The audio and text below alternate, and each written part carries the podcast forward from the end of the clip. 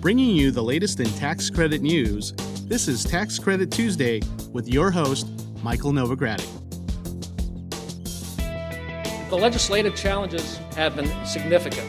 We very much need legislation. We got to produce housing. We're still in a very volatile industry. It's a challenging atmosphere for almost anyone. We can't get all these mixed signals and messages. If he doesn't have a bipartisan bill, nothing's going to happen. Alternative energy is still very expensive.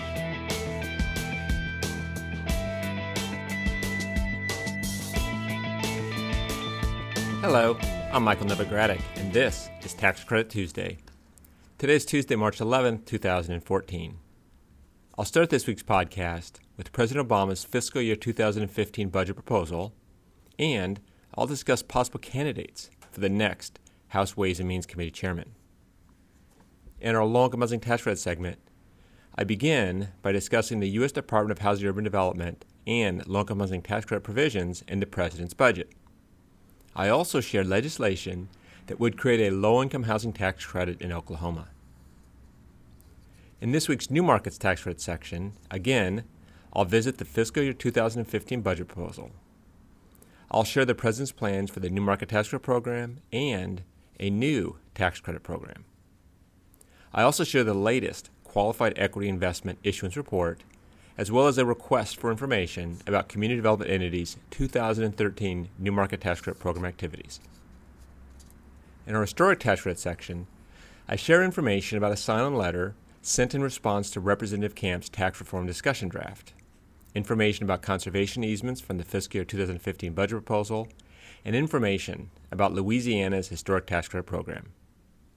Finally, in renewable energy tax credit news, I discussed the President's suggestion to permanently renew the renewable energy production tax credit and eventually eliminate the investment tax credit. I also discussed a Utah bill that would extend the state's renewable energy production tax credit to solar projects. If you're ready, let's get started. In general news, I begin with the Obama administration's fiscal year 2015 budget proposal. That's the year that would end on September 30th, 2015, and begin October 1st, 2014. President Obama released the budget on March 4th. It included $3.9 trillion in spending for fiscal year 2015. It requests just over 1 trillion in discretionary spending, specifically $1.07 trillion. This amount is $56 billion more than the level agreed to in the Bipartisan Budget Act of 2013. Half of the increase goes to non defense sources, and it's fully offset by revenue raising and mandatory spending reforms. The budget proposal includes changes to the low income housing tax credit, the new market tax credit, as well as renewable energy investment and production tax credit. It also changes funding levels for a number of other programs of interest to listeners, including the U.S. Department of Housing and Urban Development programs and the U.S. Department of Agriculture Rural Development programs. My colleague Peter Lawrence has covered the fiscal year 2015 budget in detail on the Notes from Novogradac blog. You can find his post at novogradac.wordpress.com. And I'll be bringing you highlights from the proposal throughout this podcast. In other news from Capitol Hill, Representative Kevin Brady said in an interview with Bloomberg on February 28th, and he also followed up in several other interviews on various other channels, including C SPAN, that he plans to challenge Representative Paul Ryan for leadership of the House Ways and Means Committee. This chairmanship is up for grabs next year. Current Ways and Means Committee Chairman Dave Camp will step down at the end of 2014. Representative Camp has reached the end of his six year term limit. Congress established the term limit rule in 1995. Representative Brady is a Republican from Texas and is the second highest ranking Republican on the House Ways and Means Committee. Representative Ryan is the third highest ranking Republican on the committee. He is also currently chair of the House Budget Committee, but is term limited out there. The House Republican Steering Committee will recommend committee chairs to the House Republican Conference in the fall. The House Republican Conference will then decide on the Ways and Means Committee chairman. Despite Chairman Camp's release of the Tax Reform Act of 2014, discussion draft just a few weeks ago, it is unlikely that Congress will take up tax reform before the end of the year. That means that the next chair of the Ways and Means Committee could greatly influence the form that tax reform might take next year, and consequently, the tax code. In low income housing tax credit news, I'll begin with the tax credit and HUD proposals included in the fiscal year 2015 budget. The fiscal year 2015 budget request includes $46.7 billion of total appropriated funding for HUD. That's about 1.2 billion or 2.6 more than the amount appropriated under fiscal year 2014 levels.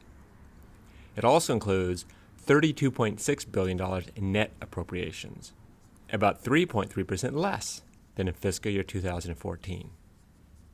Here's a summary of how a few of the housing programs fare in the fiscal year 2015 budget request. Regarding project based rental assistance, the budget requests $9.7 billion for project based rental assistance. That's about $200 million less than the fiscal year 2014 funding level of $9.9 billion.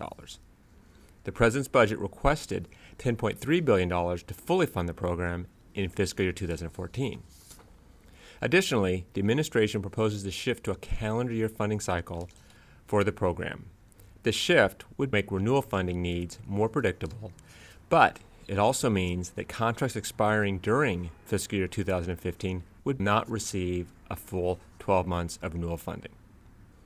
Turning to tenant based rental assistance, tenant based rental assistance is proposed to be funded at $20.045 billion, with $18 billion dollars of that for the Housing Choice voucher contract renewals. That's about a 3.7% increase over fiscal year 2014.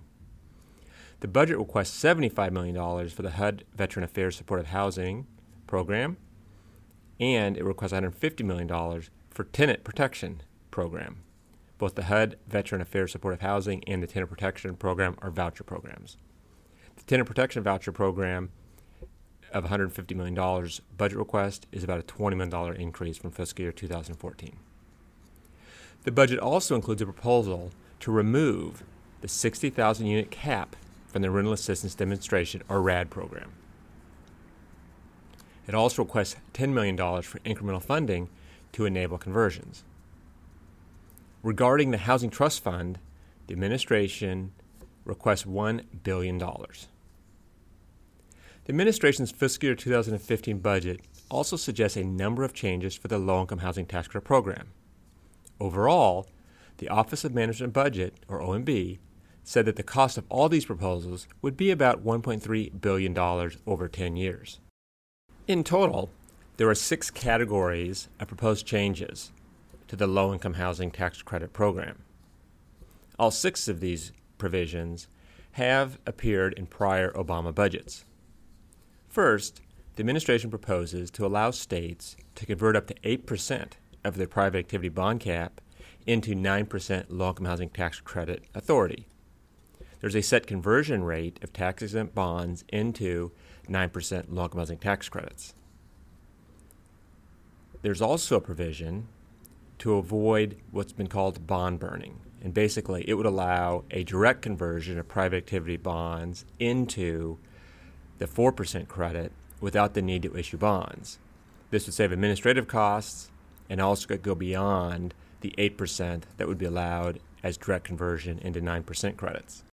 Second, under the President's proposal, the low income housing tax credit percentage rate would be revised. It would not adopt the 9% floor. Rather, it would do, use a different calculation that currently would be less than 9%, but more than the floating rate of 9%. Third, the administration proposes an income averaging option for developers. It would create a third income election of reserving at least 40% of units at an average of 60% of area median income with a maximum of 80% AMI on initial certification. Essentially, this is an average income test versus a maximum uh, income test. Fourth, there'd be a preservation preference requirement that states add, which essentially means that they'd have to consider the uh, give a preference, I should say, in their qualified allocation plans for preservation projects. Fifth, there's a proposal that would extend the Violence Against Women Act rules to long housing tax credit properties. And sixth, there'd be a few changes that would be made to make the program theoretically more beneficial to real estate investment trusts. Essentially, the proposal would provide an incentive to REITs to invest by designating a portion of their dividends as tax free. Existing REITs would probably not be interested, but it's conceivable that new REITs could be established to take advantage of this narrow proposal. By the way, OMB estimates that this proposal itself would cost nearly half a billion dollars over 10 years. Now, as I mentioned, these proposals have appeared in prior presidential budgets, and it's unclear at this time to what degree traction will be gained with respect to any of these six proposals. That said, if you'd like to learn more about them, as well as learn more about the possible impacts of the Dave Camp tax discussion draft, tax reform discussion draft, you can do so by attending a webinar that my colleague Peter Lawrence will be hosting on March 19th. The webinar is entitled Novogradac Analyzing LIHTC Reform Proposals, and it'll examine the provisions of the fiscal year 2015 budget as they relate, relate to the income housing tax credit, as well as Chairman Dave Camp's discussion draft on tax reform that was released a couple weeks ago. You can register for the webinar online at www.novoco.com/events. In state level low income housing tax credit news, I'd like to talk about new legislation out of Oklahoma. HB 3099 is the Oklahoma Affordable Housing Act, and it would create a state income housing tax credit program in Oklahoma. The Oklahoma Affordable Housing Tax Credit would be very much like its federal counterpart. The per project cap would be equal to the amount of credits awarded through the federal program. The annual cap would be equal to that of the federal program. And if passed, the state credit would apply to developments placed in service after December 31, 2014. The Oklahoma Housing Finance Agency's executive director, Dennis Shockley, said that the OHFA supports the bill and that it would benefit all Oklahomans, especially those living in rural areas. Last month, HB 3099 was passed by the Appropriations and Budget Committee. Oklahoma has another new bill, by the way, HB 3100, that's also gaining a lot of traction. This bill the Rural Housing Development Incentive and Support Act of 2014 would provide a, that 20% of the 15% private activity bond allocation would need to be set aside for developments that promote housing in rural areas. If passed into law, this bill would become effective on January 1, 2015. The bill has been passed by the House and is under review by the Senate.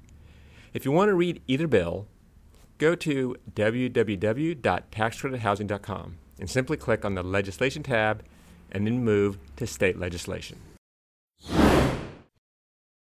In new market tax credit news, the President's budget provides some great suggestions for the new market tax credit program.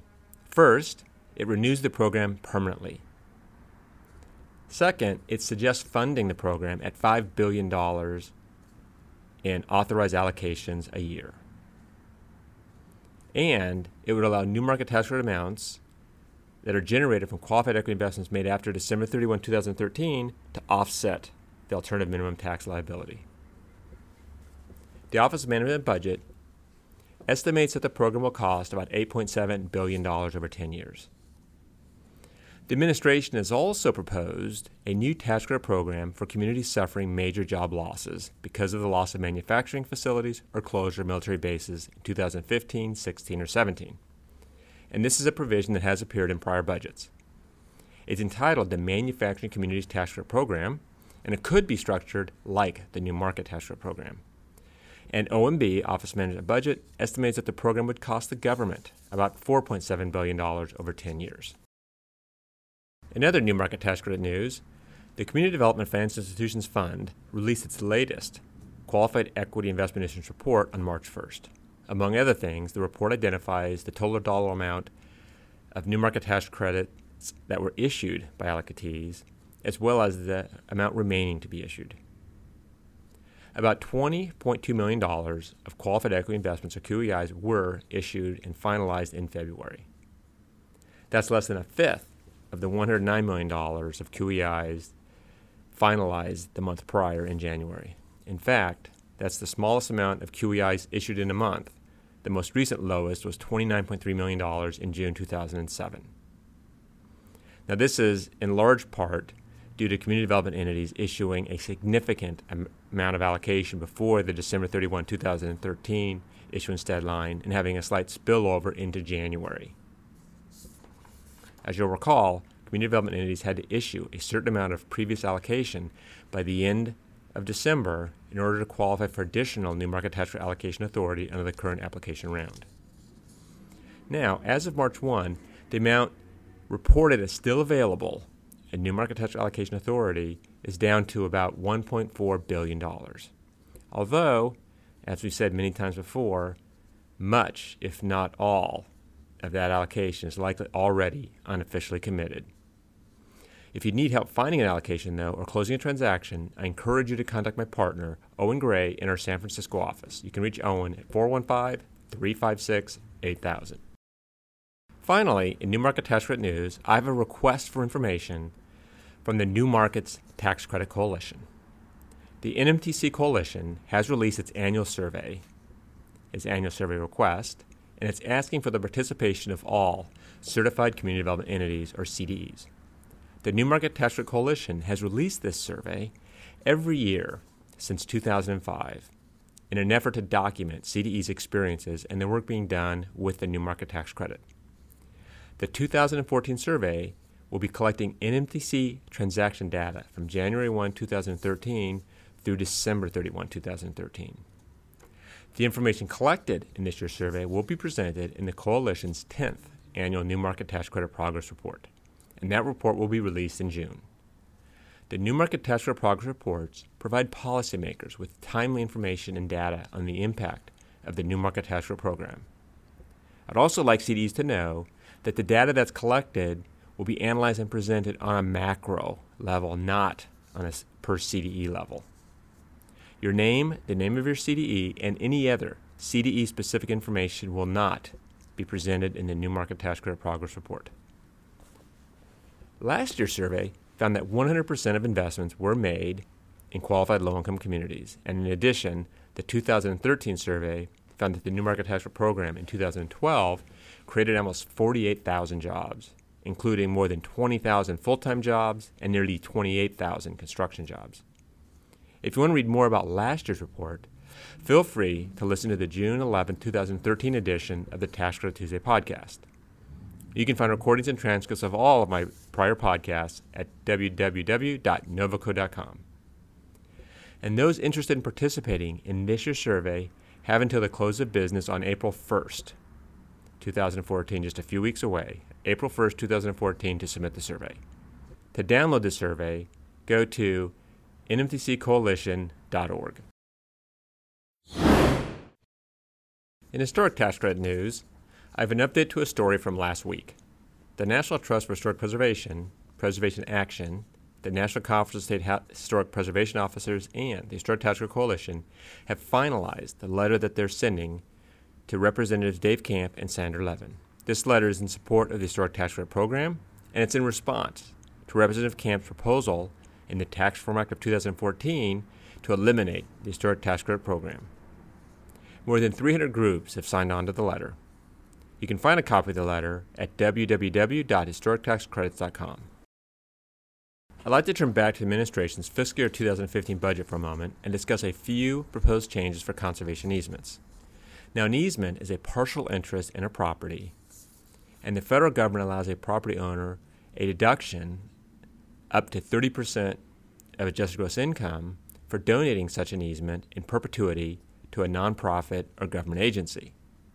Now, several pieces of legislation have bumped this percentage up to 50% or 100% in certain circumstances. That's the AGI limitation percentage. However, that prior legislation, prior law, has expired as of December 31, 2013. The President's budget proposal proposes making these higher percentages permanent. Once again, these are the limitations on the amount of the charitable deduction that can be deducted against adjusted gross income. Now, these would be effective for contributions, these changes would be made effective for contributions made on or after January 1, 2014. There's also another provision that would make golf courses or easements on golf courses ineligible for the deduction. That change would go into effect on the date of enactment. Now, these two provisions would have little effect on easements at historic buildings. However, one change that would affect historic properties is related to upward development. Now, at present, a donor can deduct a conservation easement for a certified historic building if it donates the easement to a qualified charitable organization for conservation purposes. To qualify as a certified historic structure and be eligible for such a conservation easement, the building, as you know, needs to be listed in the National Register of Historic Places or be part of an historic district and be historically significant to that district. The key, of course, is in determining the value of the easement, the donor can include the value of any potential development that's prohibited by virtue of the conservation easement being placed on the property. The owner can value the conservation easement at what the property's fair market value would be without the restrictions placed on it by the conservation easement, a before and after valuation, if you will. This has led to donations of conservation easements on certified historic buildings and deductions being claimed based upon that change in fair market value, the difference in unrestricted use and the use with an easement on the property. Now, critics have argued that this should not be allowed because buildings that are historic are already subject to upward development restrictions. This means that with or without the conservation easement, the owner would not be able to develop a larger property, and as such, the conservation easement doesn't have much value and it doesn't have a dramatic impact on the before and after value. Well, the fiscal year 2015 budget proposed by President Obama would disallow the deduction associated with foregone upward development. The proposal would be effective for contributions made after the date of enactment. In other historic tax credit news, let's turn to the state of Louisiana. The Louisiana Department of Revenue last month issued guidance on its state historic tax credit program. Revenue Information Bulletin 2014 007 briefly outlined topics such as property qualifications, application requirements, and on tax, claiming tax credits or transferring tax credits. Before the Department of Revenue approves a tax credit application, applicants must submit registry fees and a certified audit report or exam and cost certification prepared by a certified public accountant licensed in Louisiana. Now, regular listeners may recall that in June of 2013, Louisiana legislators extended the sunset of the state historic tax credit from January 2016 to January 2018. The state credit covers 25% of eligible costs and sets a $5 million annual cap per taxpayer. It's encouraging to see expanded support and guidance for state programs. You can find a copy of the bulletin and information on all state historic tax credit programs on our website at www.historictaxcredits.com. And if you have any questions, please contact my partner George Littlejohn in our Austin, Texas office. You can reach George at 512 340 0420. In renewable energy tax credit news, I'd like to share what the administration proposed for the investment tax credit and production tax credit, and the proposals are significant. Overall, the budget plan included two key changes reinstate the production tax credit and eventually eliminate the investment tax credit. Here's how that would work the production tax credit rules that expired on December 31, 2013, would be reinstated for projects that begin construction by December 31, 2014. The production tax credit would be permanently extended for projects that begin construction after December 31, 2014. It would be refundable and it would be available for electricity that the producer consumes. Solar facilities would be able to use the production tax credit in lieu of the investment tax credit through 2016.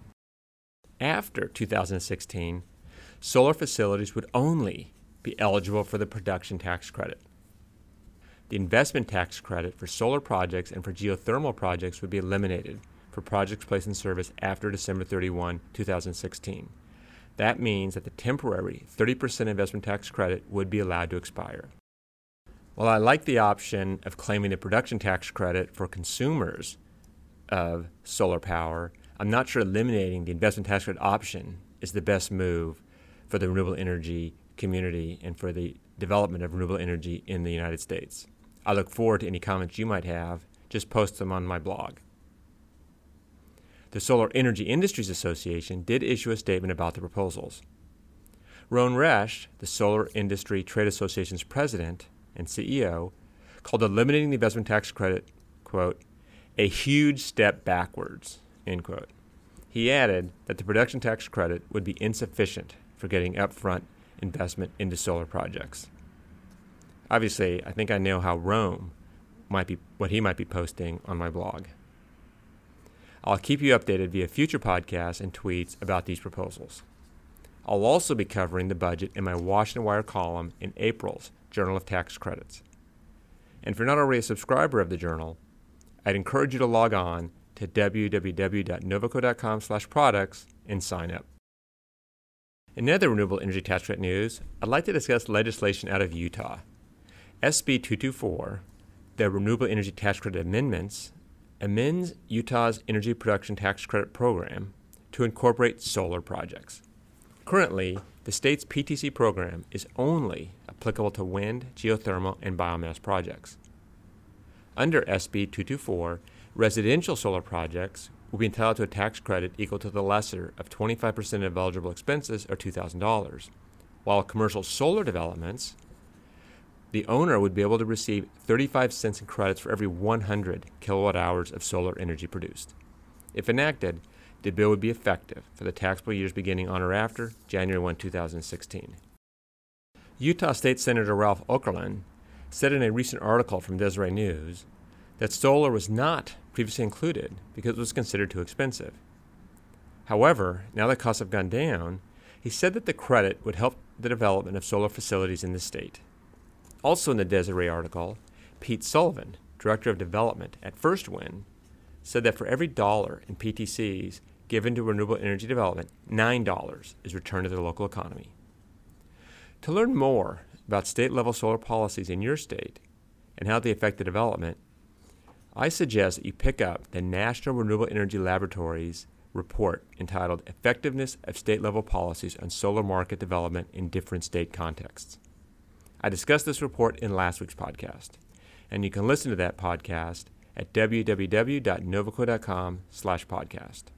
And to read SB 224 or the NREL report, go to www.energytaxcredits.com. And if you have specific questions, I encourage you to contact my partner, Renee Beaver, in our Cleveland, Ohio office. She can be reached at 216 239 5550. Well, that brings me to the end of this week's report. Join me again next week for another Tax Credit Tuesday. Next week, I'll discuss legislation that's been introduced to create a income housing tax credit for Washington, D.C.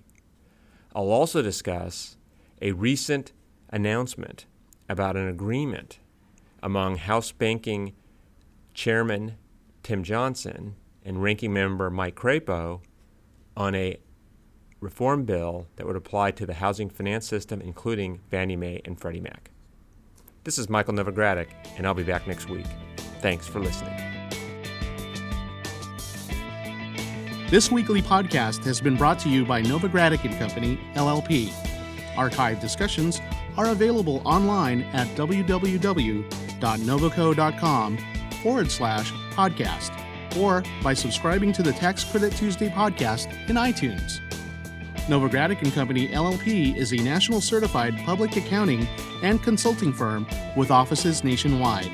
Learn more about our professional services at www.novoco.com.